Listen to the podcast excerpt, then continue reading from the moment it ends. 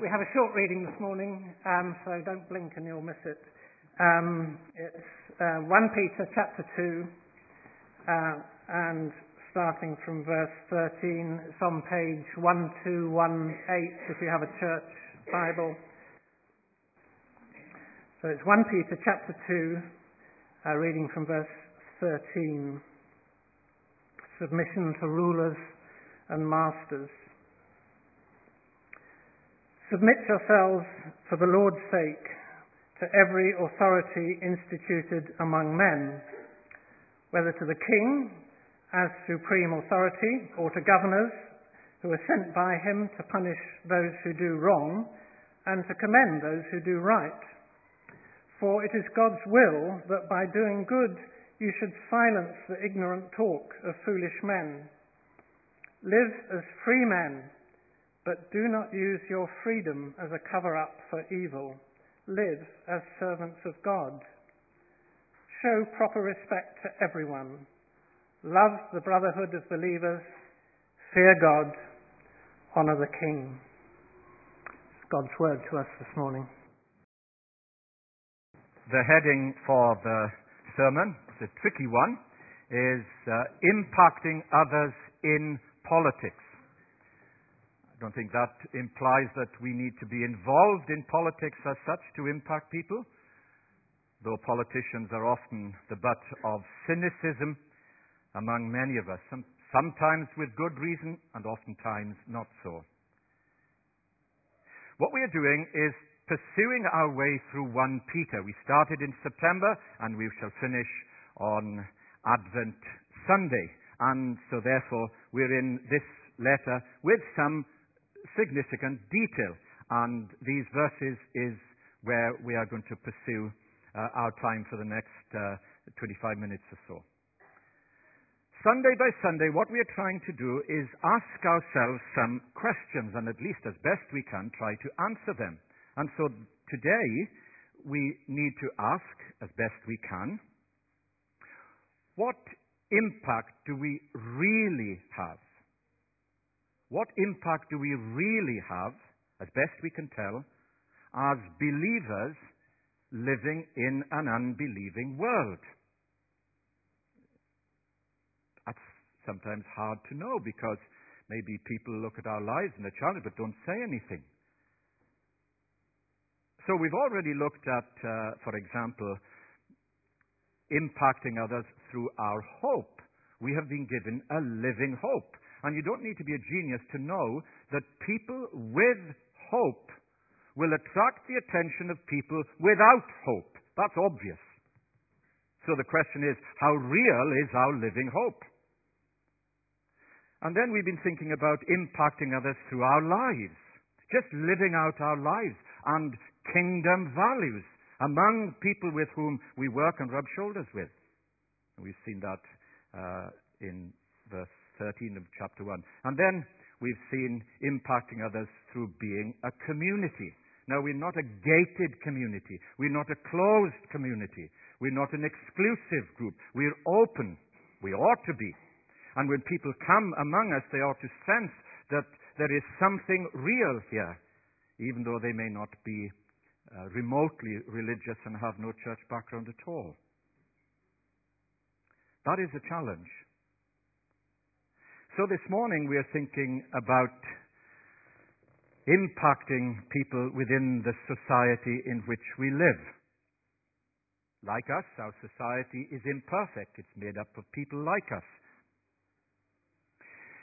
But often, such believing people like you and I today may experience, and sometimes directly as a result of being Christian people, we may experience unfair treatment.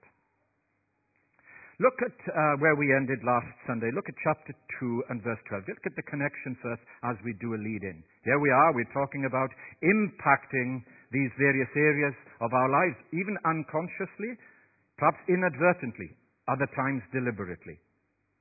So, when, where we ended last Sunday was this, with this challenge in 1 Peter 2.12, live such good lives now, we're not perfect.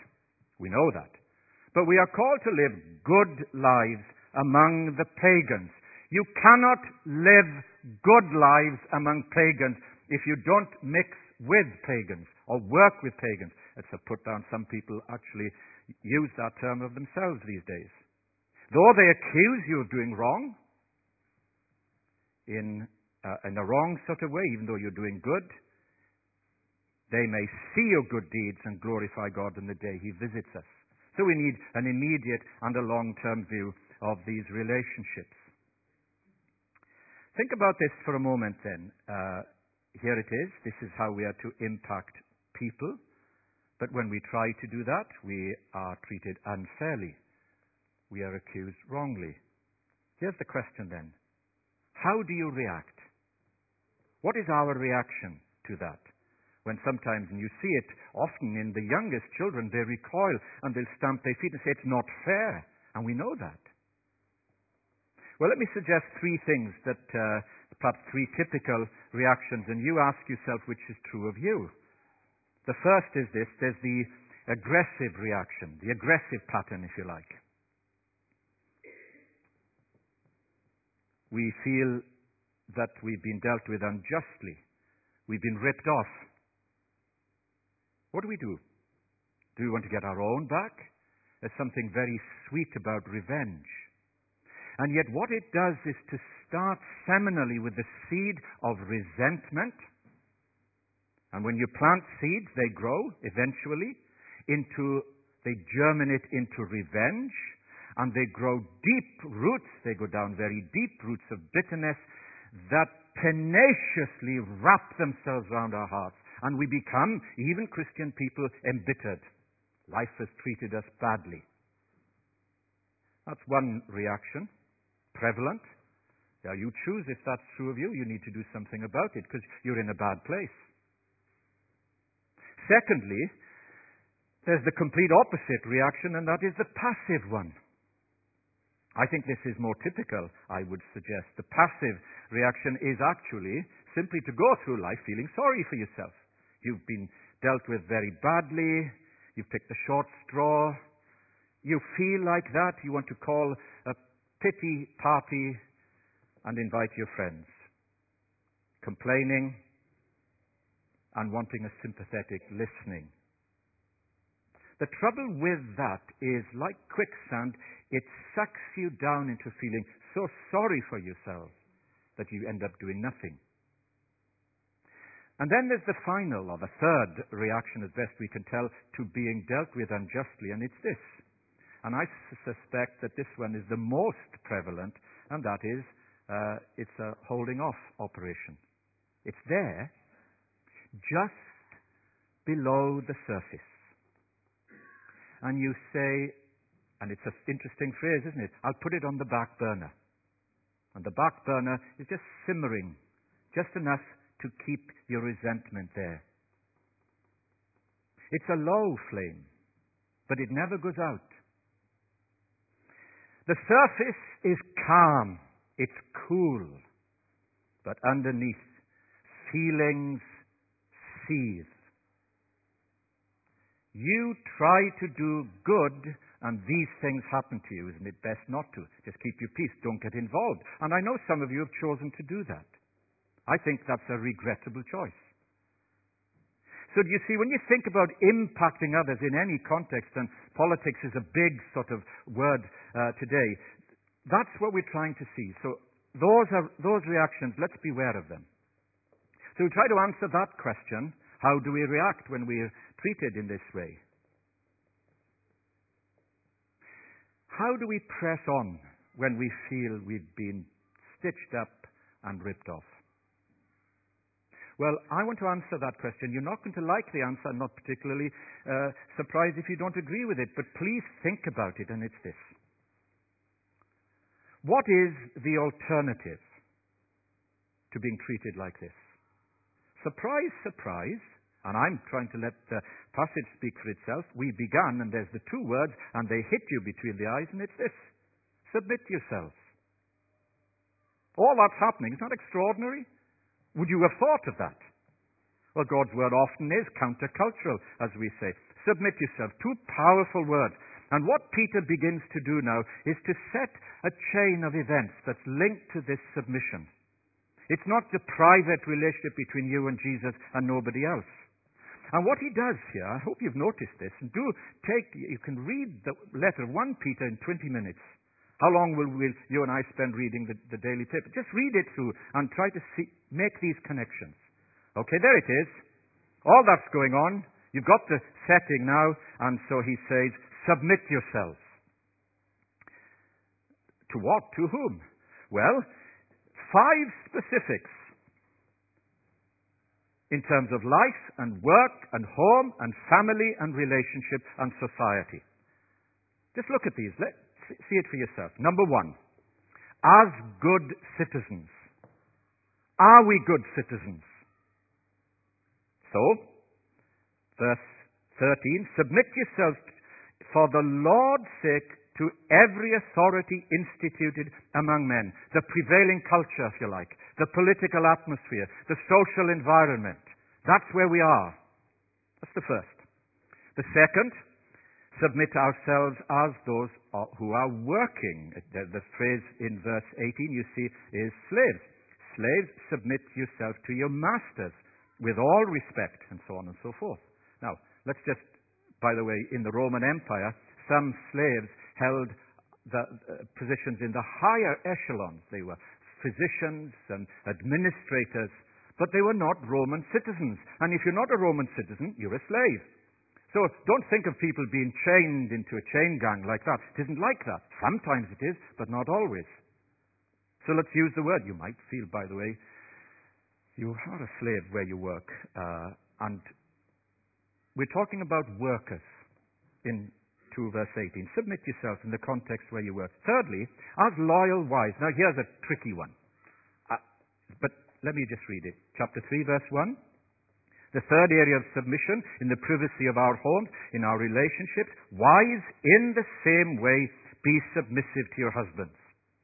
Thank you so that if any of them do not believe the word, they may be won over without the words by the behavior of their wives. The feature of the early church was you had believers and unbelievers in marriage and interpersonal relationships that created conflicts of values and so on and so forth.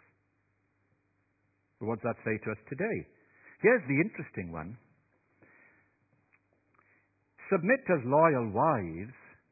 The only way that you're actually going to do that, Peter says, look in, in, in verse 7, he uses the same word, same phrase, in the same way, husbands. If we really want a mutual submissive relationship, husbands be considerate as you live with your wives. Treat them as the, with respect as the weaker partner and so on and so forth. Now it rings all sorts of bells in, in, in our society and all the issues that are coming. That's the fourth. And then the final one is to submit ourselves as fellow believers. Look at chapter 5 verse 1. And here's the interesting thing. In an age where, you know, you've got the young people who do mix with the old and so on and so forth, it's anticipated here that we, we, we will learn from one another. The young with their enthusiasm, learning from the old and the experience, and conversely. So, chapter 5, verse 1 To the elders among you, I appeal as a fellow elder, a witness of Christ's suffering, and so on and so forth. And then, young men, Verse 5 In the same way, be submissive to those who are older. All of you, clothe yourselves with humility towards one another. Why should I? It's a good question. He says, because God opposes the proud and gives grace to the humble. Now, I know some of these things are fraught with, with, with controversy. There are situations where weak men try to hold authority over their family and their wives, and that's rather pitiful. But you see where we're coming from here.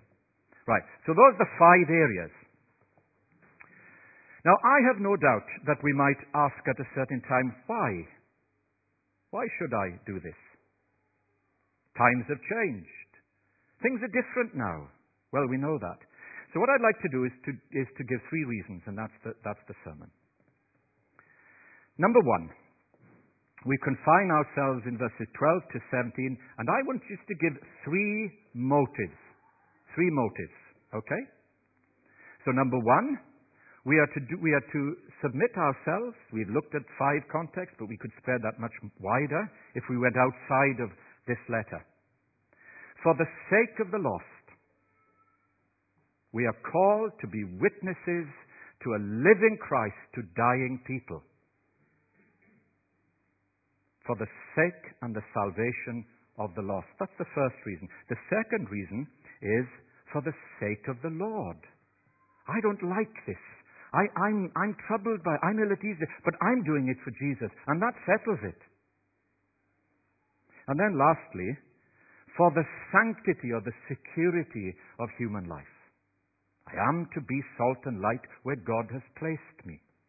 Well, those three reasons as they unfold in this letter. Number one, for the sake of the lost. Look at what we read in verse 12. Live such good lives among the pagans. You are in it to win it, not out of it to have no link with it. That's a big challenge for us.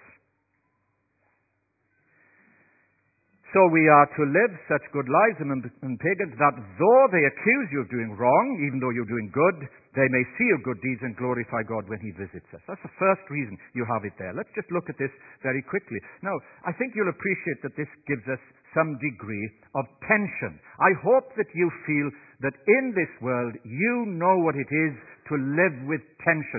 If you don't, there's something very wrong. It may be that your Christian life is far too flabby there's a tension here. We're living in this world. An inevitable tension if you are a Christian. In today's world, let's put it like this. On the one hand, you know, people talk like this, and on the other, right. On the one hand, we know that we are not to withdraw from society. We are called to live within the society, and there it is, quote unquote, among the pagans, because we were pagans once ourselves, without God, without hope in the world. Now we have hope. So we have a responsibility in the world where God has placed us. That's the first. But on the other hand, we should abstain from these sinful desires that you see in verse 11. If you like, we are refugees belonging to another place. How humbling, how humbling was it to see those over 200 people perished off the coast of, of Italy, Sicily. They want to go to a better place. You know, they, they go on those boats. They have nothing to lose because life is unbearable. They're impoverished. Well, we live in the, the comfort of, of our homes. I do, and you do. And no, we shouldn't feel guilty about that. We should feel grateful. But we belong, however good life is, however much we're enjoying now the good life, we belong to a different place. We know that. And so we don't just say, well, I belong and that's okay. You're on your own. Surely, if, if this is true of us, that we have such good things, then would we want to share it with others? I don't think we should withhold. Jesus' prayer before the, before the cross was this My prayer for you is, he's t- talking to his disciples, not that you take them out, he's praying to God for the disciples, not that you take them out of the world, but that you protect them from the evil one in the world. We're in it, but not of it. And sometimes we can be rather standoffish about the world in which we live. We are to live like this for the salvation of the lost. We are to have friends. We are to build bridges of friendship so that people can walk over that and come to meet Jesus Christ. That's what we should do. Do we? Or are we quite content in our own little world? Are we God's silent witnesses? The great John Stott 40 years ago, talking about a church he loved and served and died serving. Our guilty silence. Why are we as evangelicals so quiet and guilty? Or another former uh, bishop, um, Coggan, talking about the Anglicans. They're like Arctic rivers, frozen at the mouth. When it comes to talk about Jesus, they have nothing to say. Everything else, they've got an opinion. No, do you see the point? We are to live such lives like this, that we think about the lost. Now it's a challenge to all of us, and we need to take it under the chin. We are living among pagans. We are on a journey. We are pilgrims. And what we need to do as we live among, within the society in which we live, that we, we need to demonstrate the values of a different kingdom. When Jesus stood before Pilate, you'll remember, he says, Are you a king? My kingdom is not of this world. If it were, I would fight like you. It's a different world. It's a different kingdom. It's a different set of values and priorities. We should live among people for the sake of the lost, not only for our sake. It's a different kingdom, different values, different priorities. And the tangible sign of this kingdom is our love for one another, not the way that we tolerate one another. By this will people know that you're my disciples, if you have this love for one another. Well, for, for the sake of the lost. It's obvious, isn't it? Look at this second reason. What do you make of this? Verse 13. For the sake of the Lord. Look at, look at what Peter says here. Submit yourselves for the Lord's sake. You know, sometimes it's, it's woven into the, into the English language, isn't it? Some people would sometimes say, for God's sake. People who say that. They're not intending it as an expletive. They want to emphasize something. It's, it's a disconnect to its original term. But look, yes, for the Lord's sake, I'm doing this. You see, if the first, living among the pagans for the sake of the lost, is all about the gospel, surely the second, for the sake of the Lord, is for his glory. Will what I'm going through now, this tough time that I'm having, will God get glory about, uh, in this situation? Or have I lost sight of the glory of God? Deo Gloria ought to be our motto in all our experiences, the glory of God. And notice again the tension. Christians, if you like, are, are citizens of two worlds. We're in this world, but we belong to another world. There is a tension there. So you see verses 13 and 14. Look, submit yourselves to the Lord for the sake of every authority instituted among men, whether the king or the supreme authority, for the governors who are sent by him to punish those who do wrong and commend those who do right. For it is God's will that by doing good you should silence the ignorant talk of foolish men. It's by what we do, not simply by what we say. We do it for the sake of the Lord. Now, you see the tension there. We live like this all the time. In other words, we render to Caesar what is Caesar. Usually that implies paying taxes or being accountable to the authorities. But to God, what is God? But you know, the early Christians came into difficulty with that. Yes, I will give to Caesar what is Caesar's, but I will not call Caesar Lord. I'll call Jesus Lord. That became very costly, and that's how you have a hymn like this of Bonhoeffer. For the sake of the Lord, we must render to Caesar what is Caesar, to God what is God's. And even if we suffer for our allegiance to Jesus Christ, we should still commend the gospel and we should convey the glory of God. That is the big challenge today. And lastly, the third. You see then in these final verses here, leading from 15 to 17, for the sanctity of life. I mean, when you think of some parts of the world, we think of that community of people two weeks ago. Here we are going out of church in Pakistan and 81 people killed and 112 badly injured by two suicide bombers. Uh, that's a powerful thing. Doesn't it make you feel a sense of injustice? That's not right. The sanctity of life. Let's use the freedom that we have, the blessings that we enjoy for the glory of God.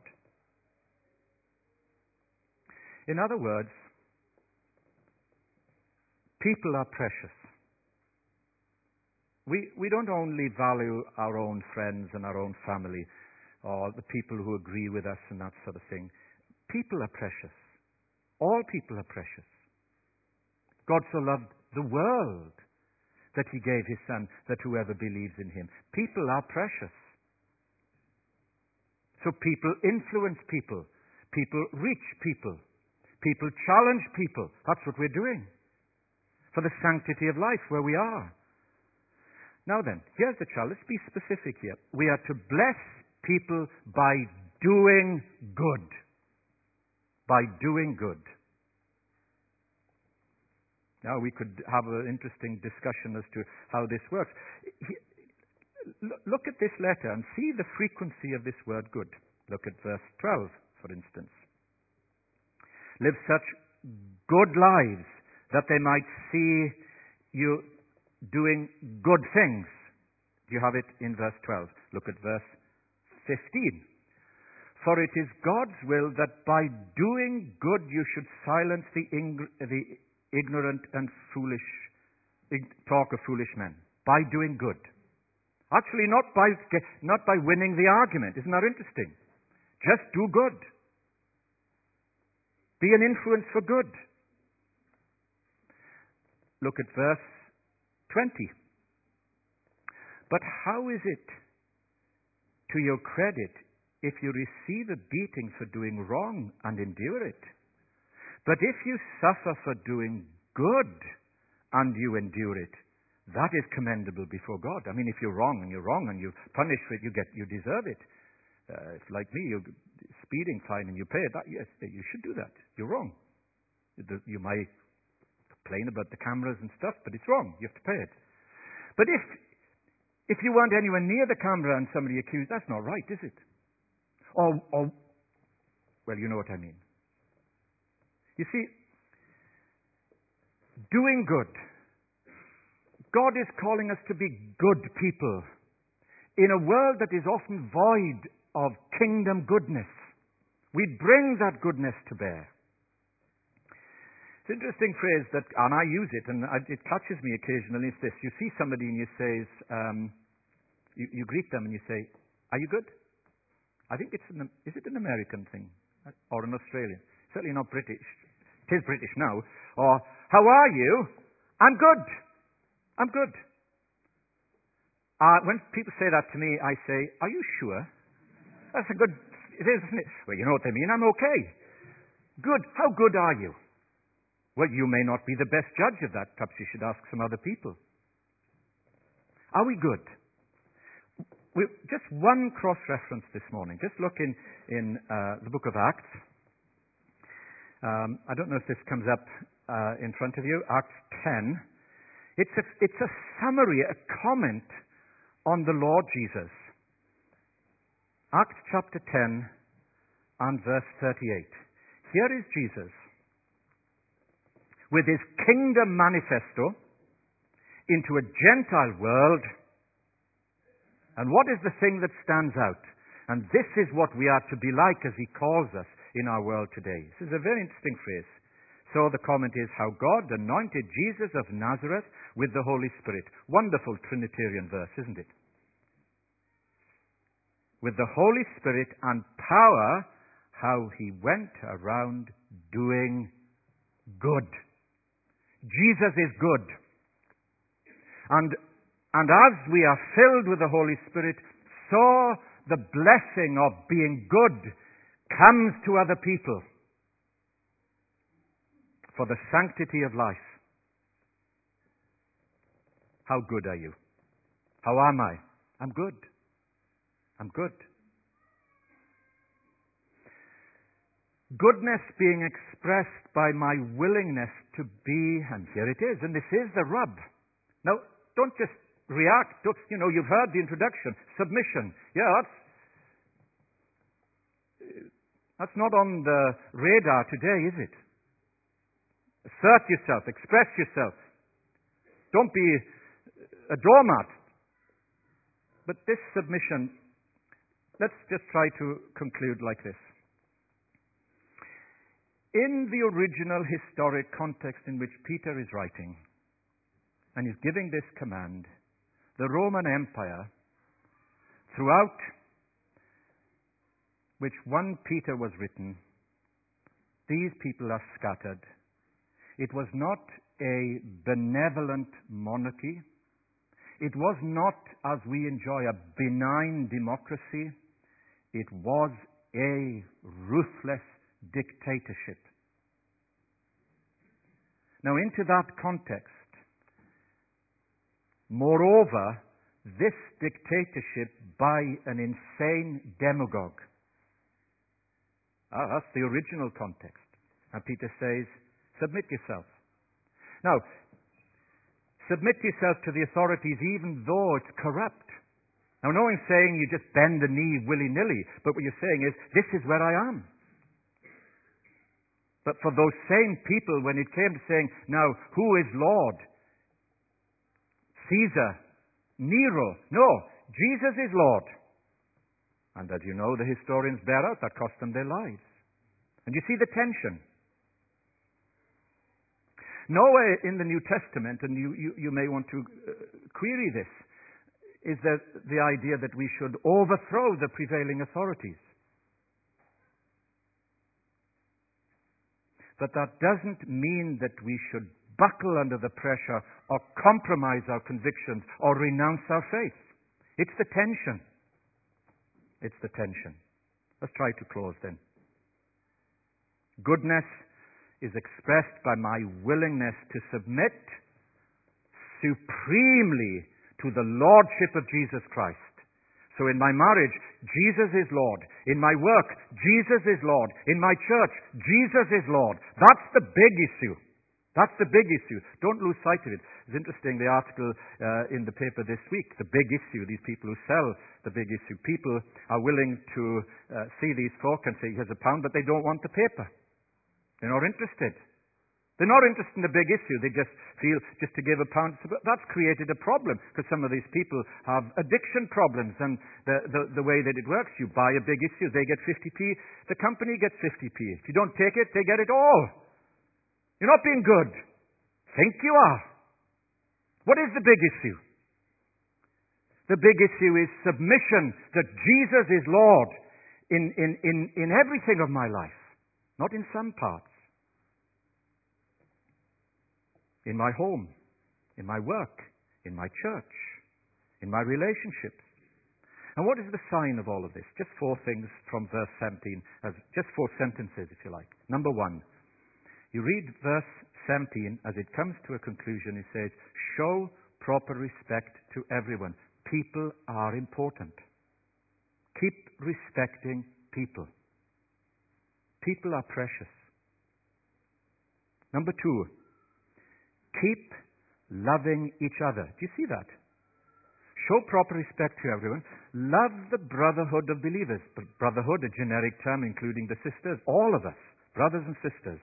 Love the believers. Thirdly, keep a healthy fear of God.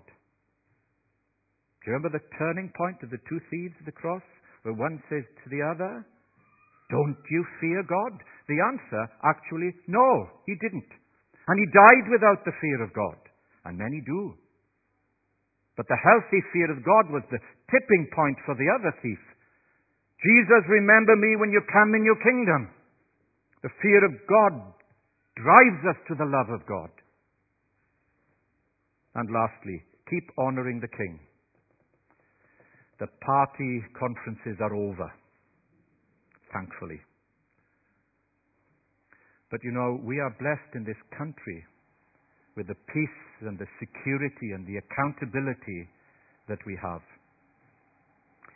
Uh, it was an interesting experience. I was saying this to one or two folk at the Horticultural Society where John Bercow was presenting the prizes. And after he'd presented the prizes, he did the, the pull, pull tickets out of the raffle, tombola thing. And uh, he picked this up and somebody said, oh, it's my ticket. He picked another one and it was his. And he says, this is more than my life is worth. You know why? Expenses and so on. He said, oh, he threw it away and he did another one. No, that's pressure. He wants to be accountable for all of the difficulties that our politicians have faced. That is how we impact people. May God's goodness so impinge upon us that our cynicism gives way to God's goodness, God's grace as we live out our lives. And we're going to think about this as we sing our final hymn together. And as we think about God's love being woven through our lives, through the love of God our Saviour, all will be well. Think in the context of the sermon. Though we pass through tribulation, all will be well. We expect a bright tomorrow, but we may not get it. All is well because of the destiny, the kingdom that we belong to. I hope that that will be true and real for us as we live out our lives. We stand and sing this final hymn together.